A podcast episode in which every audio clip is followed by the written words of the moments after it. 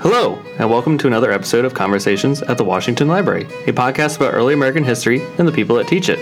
I'm your host for today's episode, Anthony King, and in this special episode, I'm going to be sitting down with Dr. Joe Stoltz and Dr. Dan Stefanelli to review some audience questions. And uh, we did a poll through various social media platforms, and we've compiled some questions from our listeners, and we're going to tackle these the best we can. So uh, keep in mind, we're going to do this live, so we're going to do the best that we can with all the answers that we got right on the spot here. So Oh, boy. Thanks for joining me, gentlemen, and uh, let's uh, let's get right down and into it here. Then, Yeah, because how could this go wrong? not at all. Let us count the ways. I, I don't foresee many, but uh, you know there is the contingency plan that we've got for this. And just to be clear, Danny and I have not seen these questions ahead of time, so They you're have getting not. raw historian action here. Only I have seen the questions ahead of time. So let's start off with a interesting one here. Uh, this comes from our Instagram account. This is at Mount underscore Vernon. If you would like to follow us, we would greatly appreciate that. This comes from Livy underscore Adelman. Thank you, Livy. Uh, is it true that George Washington asked for raisins for his birthday? Birthdays. I don't know. I have no idea. Did we stump you with the first question already? I mean, Plausibly, I mean, who doesn't like raisins? I imagine raisins would have been an uh, appropriate uh, sort of, uh, you know, minor luxury item in the 18th century. So, uh, you know, most of the, the sweet things they ate were connected to, uh, you know, even Non-direct sugar. Right, Yeah. right. I mean, mm. if you know, you, when you use sugar thing, like if you ate fruit, Sugars? tin, Non-processed sugar. That's that's the way to phrase it. yeah, tin fruit or throwing f- sugar sugar on fruit, that was sort of a common dessert mm-hmm. thing. So, Do we know of anything that he liked to have around his birthday time? Anything special? Maybe, maybe not was, maybe wasn't raisins. Well, there's the great cake. Did Martha do that for his birthday? I'm trying to remember off the top of my head. I think that was for holidays. Was it? Yeah. Yeah. The great cake, which is God's gift to butter. It's a massive pound cake. Look, look up the recipe on our website. It's uh, you're going to want to go to the store and get more butter before you try and make it. Yeah. Okay, good one. His favorite food was hoe cakes Right. with honey because It it, was. was. soft and his teeth hurt. The teeth could easily Yeah. I did. chew some. Yeah, he did like sweet things. I mean, he liked fortified wine, so that's wine with sugar in it. Uh, his Madeira Mm-hmm. wine. Uh, he liked the honey on, on the hoe cakes. We know that. So he did have a bit of a sweet tooth. Uh, you know, no pun intended, I guess. Interesting. Given the state of his teeth. All right, we're going to stay on our Instagram account here, and we got another question uh, from Ashley Megan Hill. Thank you, Ashley. Why did GW join the military if he saw himself as a farmer? Uh, well, that's a great question. Uh, he, you know, starts out as a as a as a small uh, property planter uh, near Fredericksburg. Uh, it's, a, it's a modest acreage. Um, you know, he, he goes into the military because by going into the Virginia military, that's connection into Virginia politics. Uh, if he's going to want to make his way up in the world, uh, you know, those political connections will help. Uh, so that's probably, I mean, he's probably looking more of it as you know, government service Yeah. uh, and patronage system. Yeah, I mean, I, I guess you can go back to this this third son or fourth son. You know, he, he was a younger son, so in the sort of the British tradition, he was not someone who was destined to inherit uh, wealth or or uh, a position in society. So for you know, in in Britain, uh, in Europe, the model was if you if you were not someone who was destined for greatness at birth, then one way of getting ahead was to join the military and presumably to, uh, you know, ideally have great victories on the battlefield or or at sea and, and, and to be rewarded for that service. Uh, and so, you know, I mean, if if you're born born into a certain position, ser- service in the militia was expected, right, in Virginia colony, and it would have been in the early states. Uh, uh, you know, probably as an officer. So it was one of those things that the upper class did for various reasons, both uh, because of expectations and because of a desire to improve their station in life. Yeah, and it's and it's a revenue source. I mean, and to be clear, when we say you know George Washington thought of himself as a farmer, you know he he's not going out cutting that tobacco himself and hoeing his own fields behind the ox. You know, Right. He, he sees himself as a property manager, Yeah. uh, and and the property he has initially is not producing that much revenue. Just it just doesn't have the acreage. So you know, also going into the the military as sort of an extra career. Um, is, is just a way to build capital and improve his station. Yeah, there's probably the, the farmer planter distinction is maybe worth mentioning here. You know, we're talking about cash crops to a certain extent, uh, not not foodstuffs necessarily. Um, you know, so the idea that you're you have a you're, it's a farm, but it's it's a plantation. And you're planting things that you're going to sell to people to make money. Uh, you know, It's usually a plant factory. yeah, yeah. I mean, ta- Plant talking about mass, you know, mass quantities of a few of a few crops, rather, Okay. rather than a, a wide variety of foodstuffs, sort of things. Good distinction. Um, so we've got another one here, and this would be near and dear to Joe's heart based on your previous research that you've done. Uh, it's from AMIL12877 on our Instagram account. Did President Hey, Washington ever meet Andrew Jackson? Did President Washington ever meet Andrew Jackson? I don't believe so. Uh, they did live, they were contemporaries. Uh, but Jackson, at that point, Washington would have been alive, uh, is, I believe, the entire time uh, still going to be in sort of the North Carolina, South Carolina area. I don't remember when he moves uh, west to Tennessee, but even if he did, by that point, him and George are not in the same circles. Jackson actually was the last president to do military service uh, in the American Revolutionary War. He was in the militia for a brief period uh, during uh, sort of the southern phase of the war against the British. Um, probably not supposed to legally be doing it, but that's typical Andrew. Yeah. Because he was so young. Yeah, because he was so young, uh, and it's actually something he he plays on when he runs for president. Is uh, this you know somewhat truthful, a little bit, ex- little bit uh, Exaggerated. exaggerated story about how uh, he has a scar because uh, this British officer uh, who was at his house boarding there uh, wanted his uh, wanted Andrew Jackson to polish his boots, and Andrew Jackson refused as a young man in the spirit of you know freedom and liberty, and and Jackson got smacked with the side of the guy's sword. Uh, which still cuts a little bit because there's you know still a blade there, uh, and and and Martin Van Buren found that really good to uh, help Andrew, really good to promote to help Andrew Jackson become president. But no, they didn't meet that I know of, Yeah. As far as we know. as far as we know.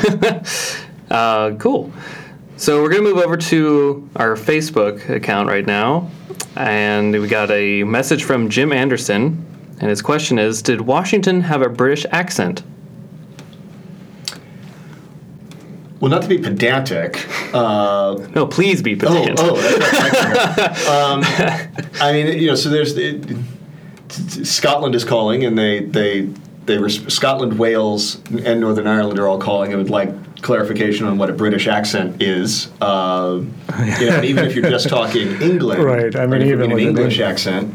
Uh, I mean, even now, there's still really th- at least three sort of major English Oh. I'm, I'm sure the English. I mean, I, I have my my English friends, my British friends have sort of gone through the list of cities and, you know, demonstrated Yeah. the variations in the accent there. Yeah. Even within London, there are multiple accents. I think. Oh so- yeah, yeah. uh, and I mean, you think even even in, you know just on the U.S. Eastern Seaboard. I mean, Georgia has an accent that's different from South Carolina, and North Carolina, which has a different accent Yeah. than. But but to, to bring this back to George, maybe a little bit, Yeah. I guess, even though I think we don't have a specific Yeah. answer. Uh, you know, If there, has audio recordings of George Washington speaking, please submit. them. We'd love to see that. you know, the, and, the uh, British recognized that there were sort of idiosyncrasies in the ways that Americans spoke generally. So whatever whatever the Amer- the British American accent was, you know, can't easily be.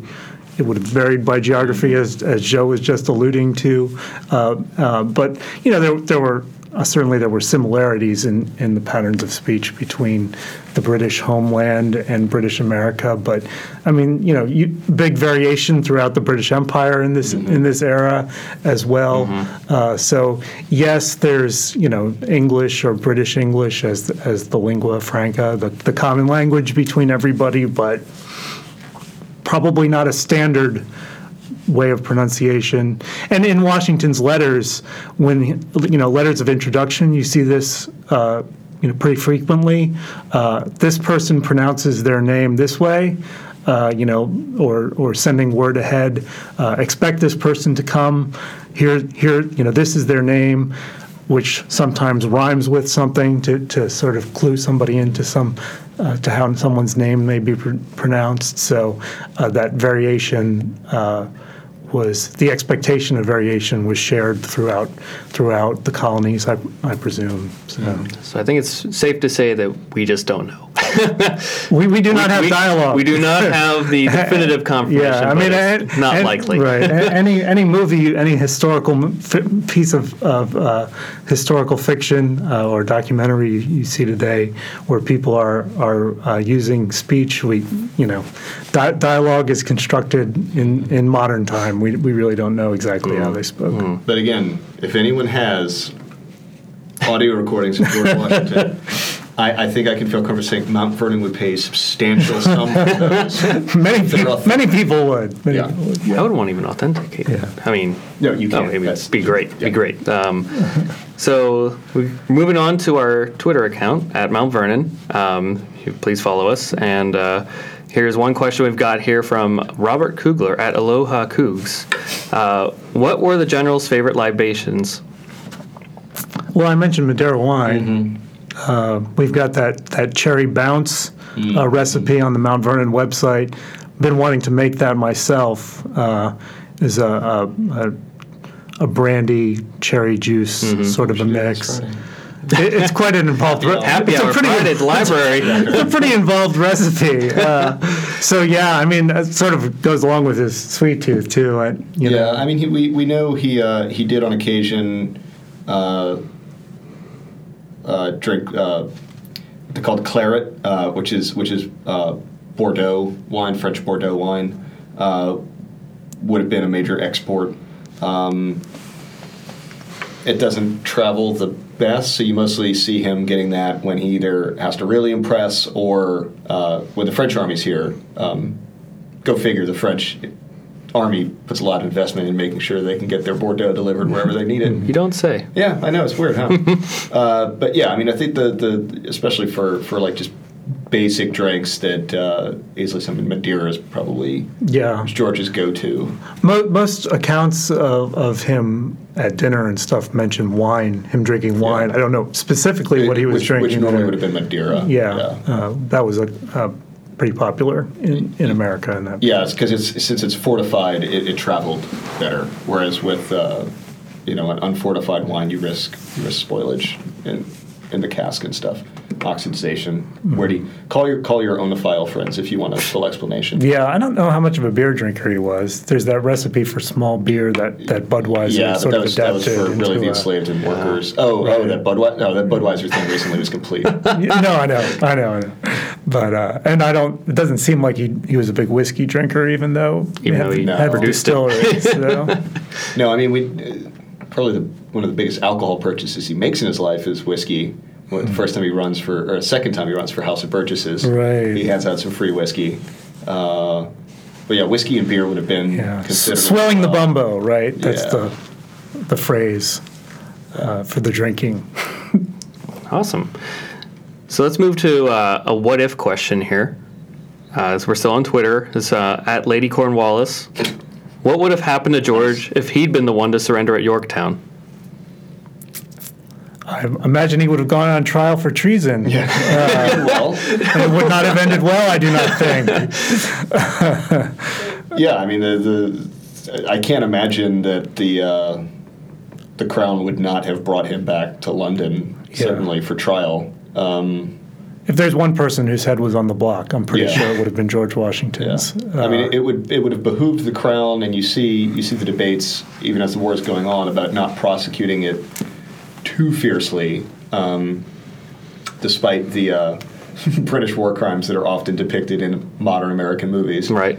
Uh, uh, so I think you know, sort of Br- British policy at that point probably had been one big show trial with a nice splashy ending, uh, and then commute other sen- sentences in the spirit of reconciliation. But that show trial is going to be George Washington. Yeah, I mean, even you know, the English Civil War, which was you know famously moderate for its period, there were some beheadings. there, was, there were a few people who who got it, uh, and so I, I yeah, I mean, I think technically drawing and quartering was still on the books in British law for high treason, but you know, they, this is the age of reason. They're too civilized for that at that point, right? course. yeah, Right? ma- ma- course. yeah, So they're going to invent nice, efficient methods for execution, like guillotines, later on in the French Revolution. yeah.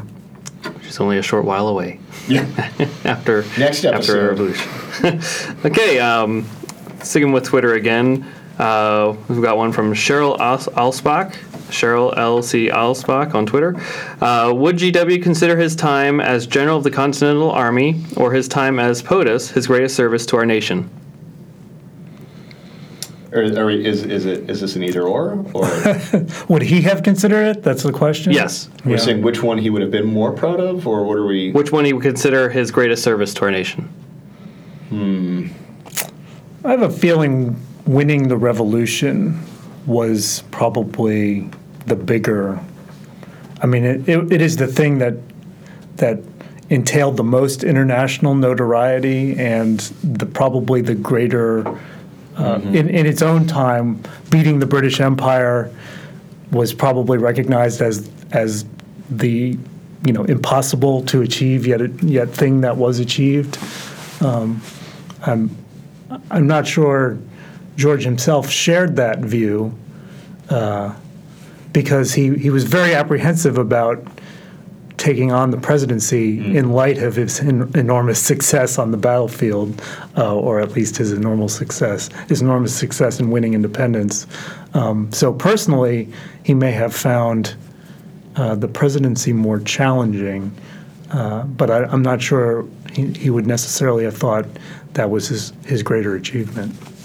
What do you think, Joe? Uh, I, th- I mean, not that we can lay him out on his very nice blue couch, and if you don't get that reference, check back to uh, Last week's two ago, episode, yeah. uh, but I, I think I'm going to agree with you, Dana, uh, that it would be the revolution, but in the sense of, I don't think he really had as. I mean, he he leaves the presidency fairly frustrated with with politics, uh, and he only gets to enjoy sort of his retirement for a few years before he he dies. So I think he would have had more time to sort of reflect on the magnitude of the Revolutionary War.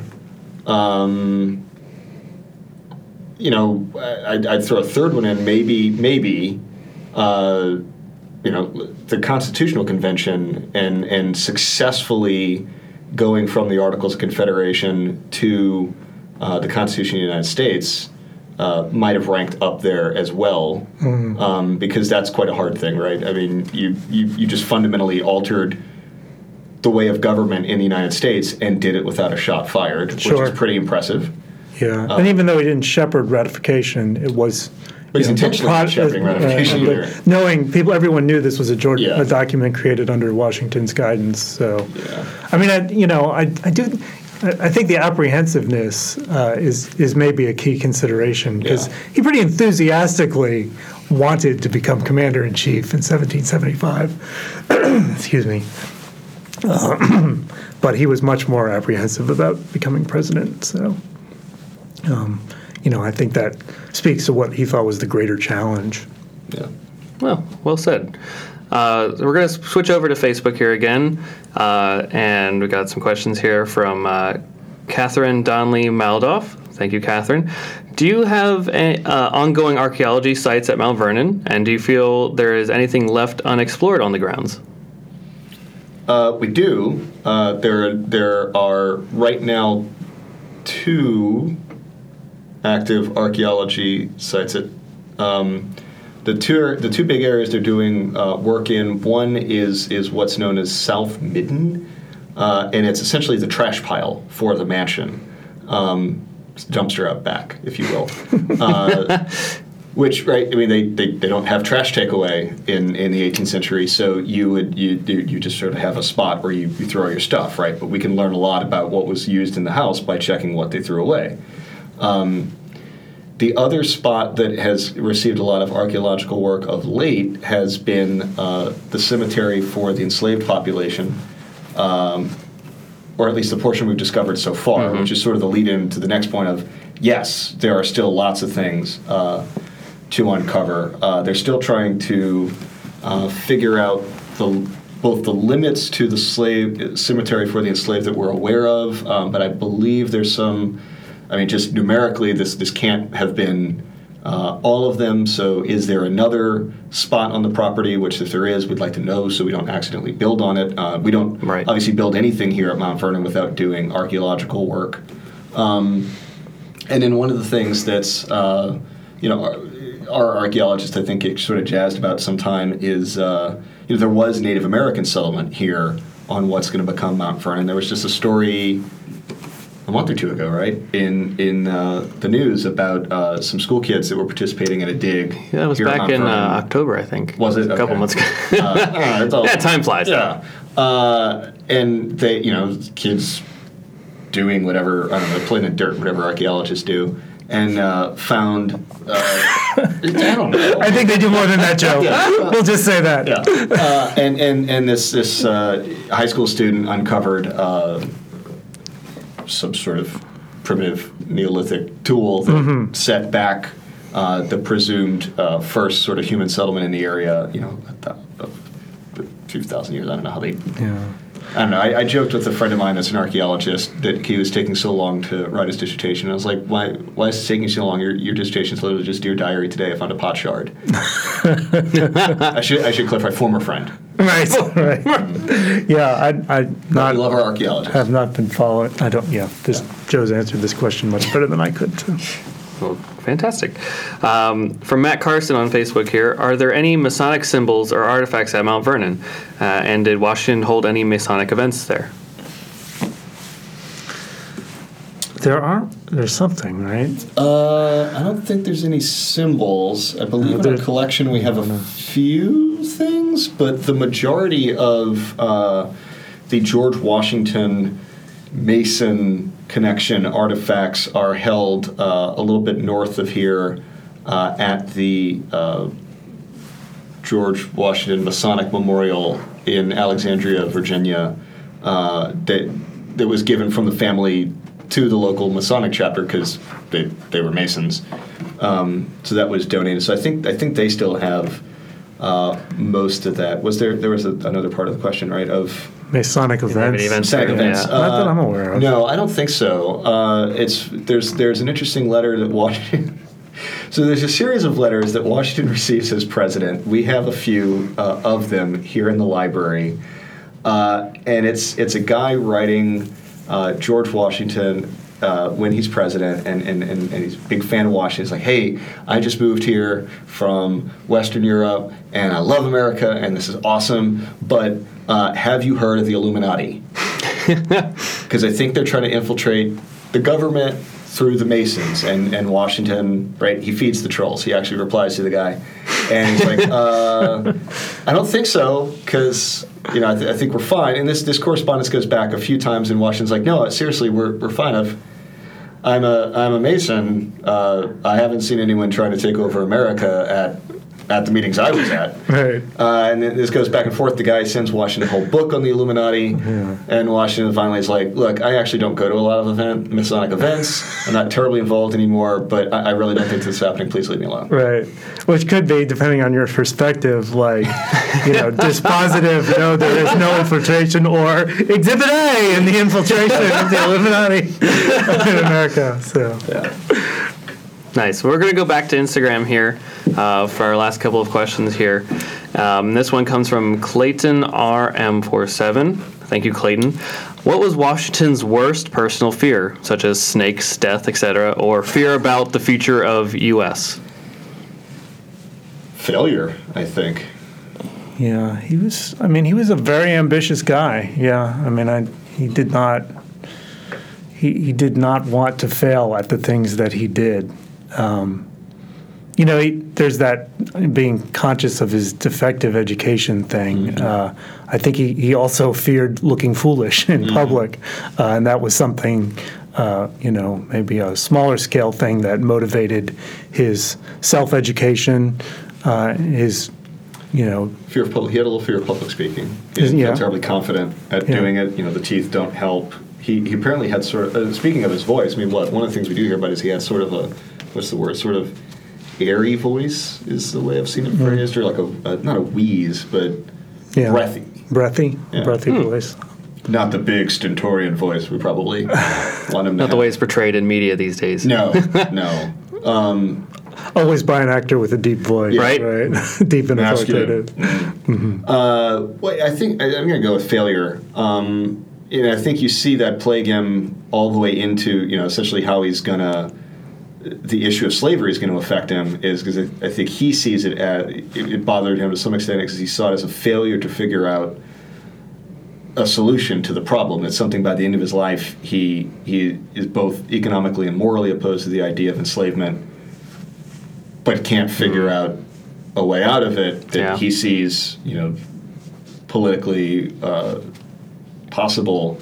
Uh, and I, I think he struggles with that failure, and I do think he saw it as failure, probably because he has Lafayette and Hamilton telling him that's Yep. failure. Yeah, yeah. I mean, I, I, I'm just, I think that's probably right. But I, I do think the, you know, the imposter syndrome sort Yeah, of thing yeah. that, you know, he he was very conscious. I, you know, we've talked talked about the rules of civility, and uh, a lot of that is about how you appear in public. And you know, he did not did not want to appear to be base, you know, lower class in his demeanor uh, or in the way he conducted himself with people. And so, you know, uh, worrying about what what people whether people thought he deserved to be to be the greatest man of his age w- was something that that preoccupied his mind. I don't know if that qualifies as a fear or not, but it was it was on his brain. That is well said. Uh, and what we can take away from this and is, spiders. let's say, unlike Indiana Jones, it seems like Washington was not afraid of snakes. Not to not not. To I mean, as far as we know, record. as far as we know, he did not write in a letter. He said, Not "Those snakes gave me the chills."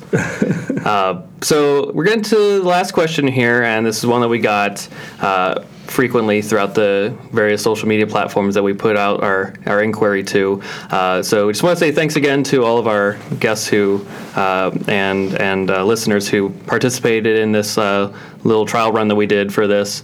Uh, in fact, this is a special anniversary of our 50th anniversary uh, episode that Joe and I have done since we took over last year. Um, so thank you for listening, uh, and we hope that we can do something like this again uh, in the future here whenever we, we need some uh, some content. Um, so the last question here: uh, What's your favorite thing about George Washington? ponies. No. Dana, boy, you're that, the editor of the George Washington papers. Yeah, I mean that's a tough question.